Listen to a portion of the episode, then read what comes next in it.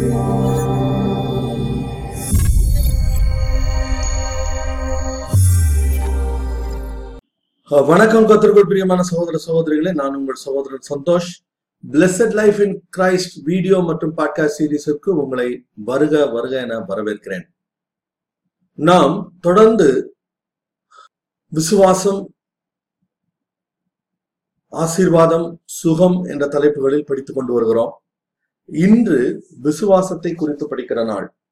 அதிலும் குறிப்பாக நாம் கடந்த ஆஹ், சில நாட்களாக பயத்திலிருந்து பூரணமாக விடுதலையாவது எப்படி? பயமில்லாத ஒரு வாழ்க்கை வாழ்வது எப்படி? பயமே இல்லாதது ஒரு வாழ்க்கை சாத்தியமா என்பதை குறித்தெல்லாம் நாம் தியானித்துக் கொண்டிருக்கிறோம். அதுல இன்று சில காரியங்களை நான் உங்களோடு கூட பகிர்ந்து கொள்ள விரும்புகிறேன். முதலாவது நாம் ரெண்டு வசனத்தை வாசிப்போம். அதுக்கப்புறம் இந்த தியானத்தை தொடர்வோம். எபிரேயர் இரண்டாவது அதிகாரம் முதலாவது வசனம். ஆகையால் நாம் கேட்டவைகளை விட்டு விலகாதபடிக்கு அவைகளை மிகுந்த ஜாக்கிரதையாக கவனிக்க வேண்டும். அடுத்தது பதினாலாவது வசனம். ஆதலால் பிள்ளைகள் மாம்சத்தையும் இரத்தத்தையும் உடையவர்களாய் இருக்க அவரும் அவர்களைப் போல மாம்சத்தையும் மாம்சத்தையும் இரத்தத்தையும் உடையவரானார். மரணத்துக்கு அதிகாரியாகிய பிசாசானவனை தமது மரணத்தினாலே அழிக்கும்படிக்கும் ஜீவகாலமெல்லாம் மரண பயத்தினாலே அடிமையான அடிமைத்தனத்துக்குள்ளானவர்கள் யாவரையும் விடுதலை பண்ணும்படிக்கும் அப்படி ஆனார். எனக்கு அருமையான சகோதரனே சகோதரியே இங்கு நாம் என்ன பார்க்கிறோம்? முதலாவது அந்த அதிகாரத்தை ஆரம்பிக்கும் போது ஆஹ், அந்த அதிகாரத்தை எழுதினதான ஆஹ், எபிரேய நிருபத்தை ஆக்கியோர் அவர் என்ன சொல்கிறார்? நாம் கேட்டவைகளை குறி கேட்டவைகளை விட்டு விலகாதிருக்க வேண்டும். அதுக்கப்புறம் அப்படியே வரிசையா வாசித்து வரும்போது அடுத்தது என்ன வாசிக்கிறோம்? நாம் ஆஹ், அவர் என்ன செய்யறாராம் பிள்ளைகள் மாம்சத்தையும் இரத்தத்தையும் உடையவர்களா இருக்க அவரும் அவர்களைப் போல மாம்சத்தையும் இரத்தத்தையும் உடையவரானார். எதற்காக? ஜீவகாலம் எல்லாம் மரண பயத்திலிருந்து மரண பயத்தினால் அடிமைப்பட்டிருக்கிறவர்களை விடுதலையாக்கும்படிக்கு அப்படியானார் என்று நம்ம வாசிக்கிறோம். இந்த கருமையான சகோதரனை சகோதரியே ஒரு விஷயம் நல்லா கவனிக்கணும். என்னது? விசுவாசமும் பயமும் ஒன்று சேர இருக்க முடியாது. விசுவாசம் இருக்கிற இடத்துல பயம் இருக்காது பயம் இருக்கிற இடத்துல விசுவாசம் இருக்காது. அப்போ நாம் பயத்தில் இருக்கிறோம் என்றால் அது என்ன விதமான பயமாக இருந்தாலும் சரி. அது எதிர்காலத்தை குறித்த பயமாக இருக்கலாம் பிள்ளைகளை குறித்த பயமாக இருக்கலாம் சரீரத்தில் உள்ள வியாதிகளை குறித்த பயமாக இருக்கலாம். எந்த பயமாக இருந்தாலும் சரி அந்த பயத்திலேயே நாம் தொடர வேண்டும் என்பது தேவனுடைய விருப்பம் அல்ல.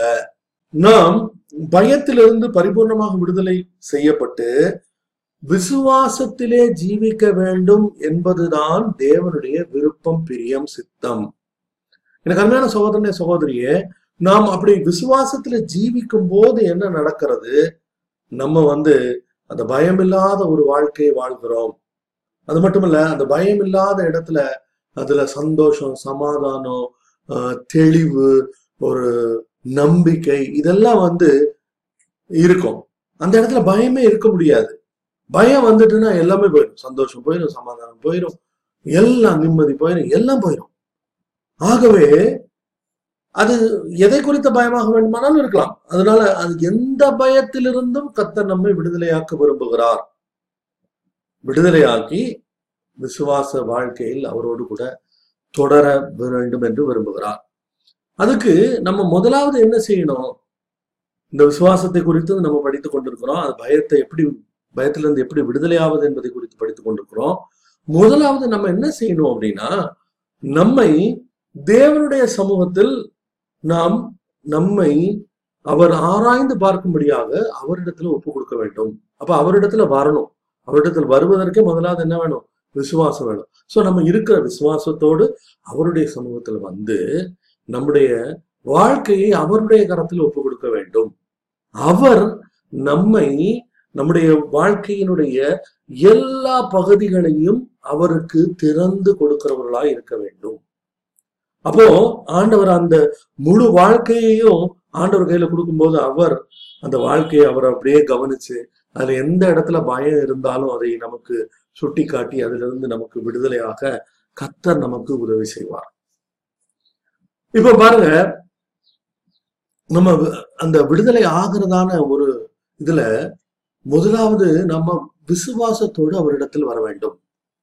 இந்த பயத்திலிருந்து விடுதலை ஆகிறதுக்கு நமக்கு விசுவாசம் அவசியம். அப்போ நம்ம விசுவாசத்தோடு ஆண்டவர் சமூகத்துல வருகிறோம். இதுல முக்கியமானது என்ன?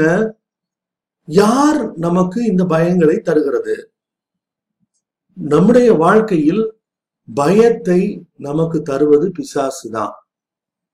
அவன் ஆதியில முதலாவது ஆண்டவர் அந்த மனுஷனையும் ஆதாமையும் ஏவாளையும் சிருஷ்டித்து அந்த தேவனுடைய தோட்டத்துல வைத்திருந்த போது அவன் ஏவாள் கிட்ட மெதுவா ஆரம்பிச்சான். ஒரு பயத்தை தூண்டினான். என்ன பயத்தை தூண்டினான்? ஏவாளுடைய இருதயத்தில பயத்தை உண்டாக்கி விட்டான். எங்க இங்க இருக்கிறது? மூணு பேர் தான். யாரெல்லாம்? ஆபிரகாம் சாரி ஆதாம் இருக்கிறான் ஏவாள் இருக்கா? இது போக ஆண்டவர் வந்து போய் கொண்டிருக்கிறார். அவர்களோடு உலாவி கொண்டிருக்கிறார். ஆனா மெதுவா சத்துரு ஏவாள் கிட்ட என்ன பேசுறான்? ஆண்டவர் இப்படி சொன்னது உண்டோ? இந்த நன்மை தீமை நன்மை தீமை கண்டறியத்தக்க மரத்தின் கனியை புசிக்க வேண்டாம்னு சொன்னதுண்டோ அப்படின்றான் சொன்னதுண்டோ அப்படின்னு கேட்கும்போது என்ன அர்த்தம் ஆகுது அது சொன்னதுக்கு காரணம் வேற ஒரு காரணம் இருக்கு. அது ஏதோ ஒரு ஒரு விதமான ஒரு பயத்தை அவன் உண்டாக்கினான். அங்க அதை இன்னும் நம்ம கொஞ்சம் நம்ம உள்ள என்டர் பண்ணி பார்த்தா ஒருவேளை நான் நினைக்கிறேன் ஆதாம் ஆதாம் தேவனோடு கூட மிக நெருக்கமாக இருக்கிறான். ஆதாமினிடத்திலிருந்து வந்தவள் தான் ஏவாள். அப்போ ஆபு ஆதாமுக்கும் தேவனுக்கும் இடக்கு இடையில இருக்கிற அந்த உறவை பார்த்து இவன் மெதுவா என்ன ஒரு சந்தேகத்தை ஒரு பயத்தை கிளப்பி விடுறான். நீ ஒன்னே வந்து ஆஹ், ஆதாமும் தேவனும் ஃப்ரெண்டா இருக்கிறதுனால உன்னைய கழட்டி விட்டுருவாங்க. அப்படிங்கிற ஒரு பயத்தை அப்படிப்பட்ட ஒரு எண்ணத்தை அவன் மெதுவாக உண்டாக்கி இருக்கக்கூடும். எனக்கு அருமையான சகோதரனே சகோதரியே எல்லா பயங்களுமே பிசாசினிடத்துல இருந்து தான் வருது. ஆண்டவர் ஒரு நாளும் பயத்தை கொடுக்கிறவர் இல்ல கத்தருக்கு பயப்படுகிற பயம்ங்கிறது அது என்டையர்லி டிஃப்ரெண்ட் அதுக்கு இதுக்கு சம்மந்தமே இல்லை. அப்போ அந்த பயத்தை அவன் மெதுவா அப்படி தூண்டி விட்டான் அதுல பயந்து போய் அவள் அந்த சோதனையில் அவள் விழுந்து விட்டாள். ஆனா எனக்கு அருமையான சகோதரனே சகோதரியே நாம் ஆண்டவர் சமூகத்துல போகணும். விசுவாசத்தோடு அவருடைய சமூகத்துல நாம் செல்ல வேண்டும்.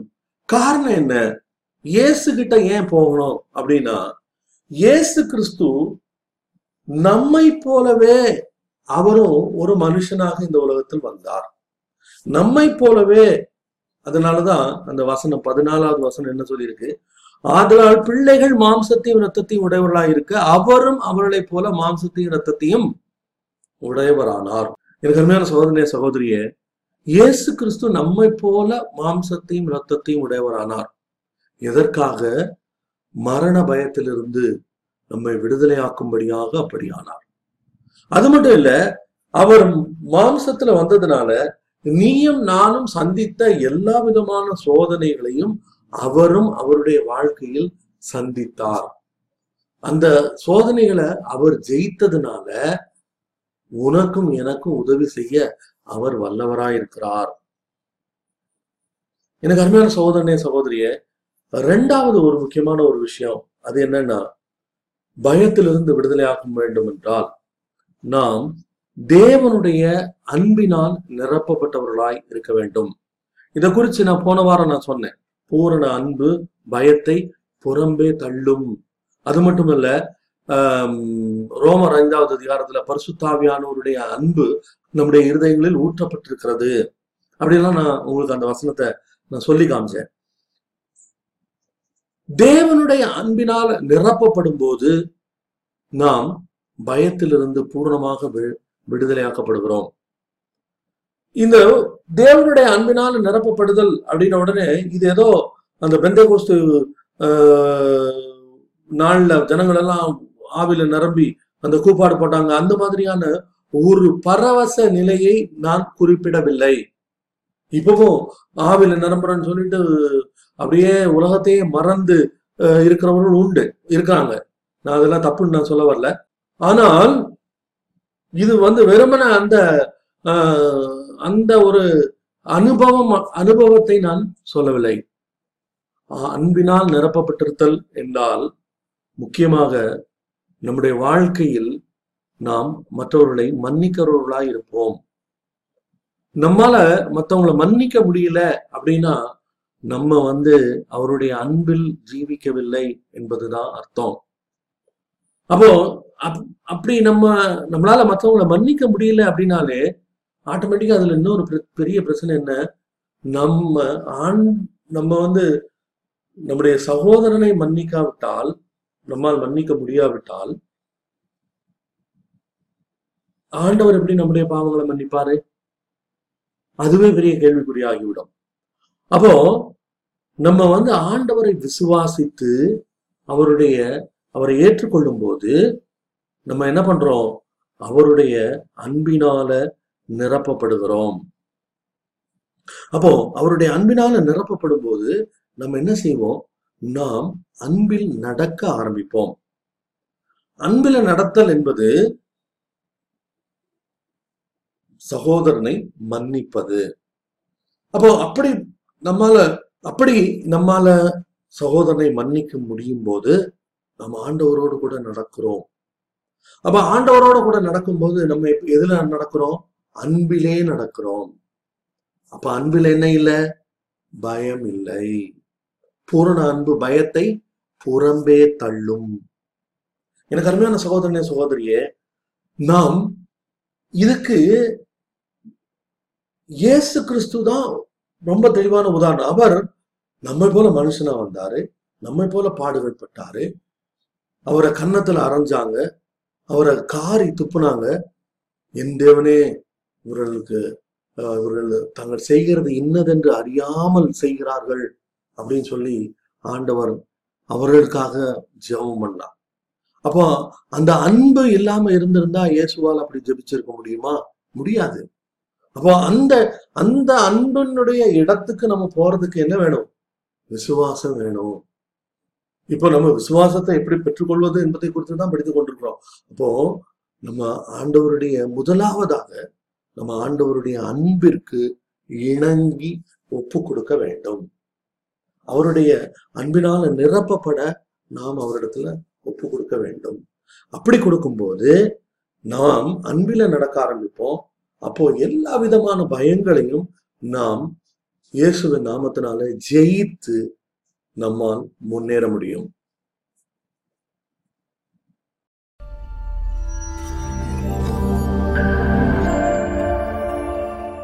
எனக்கு அருமையான சகோதரனே சகோதரியே என்னோட கூட தொடர்ந்து இணைந்திருங்கள்.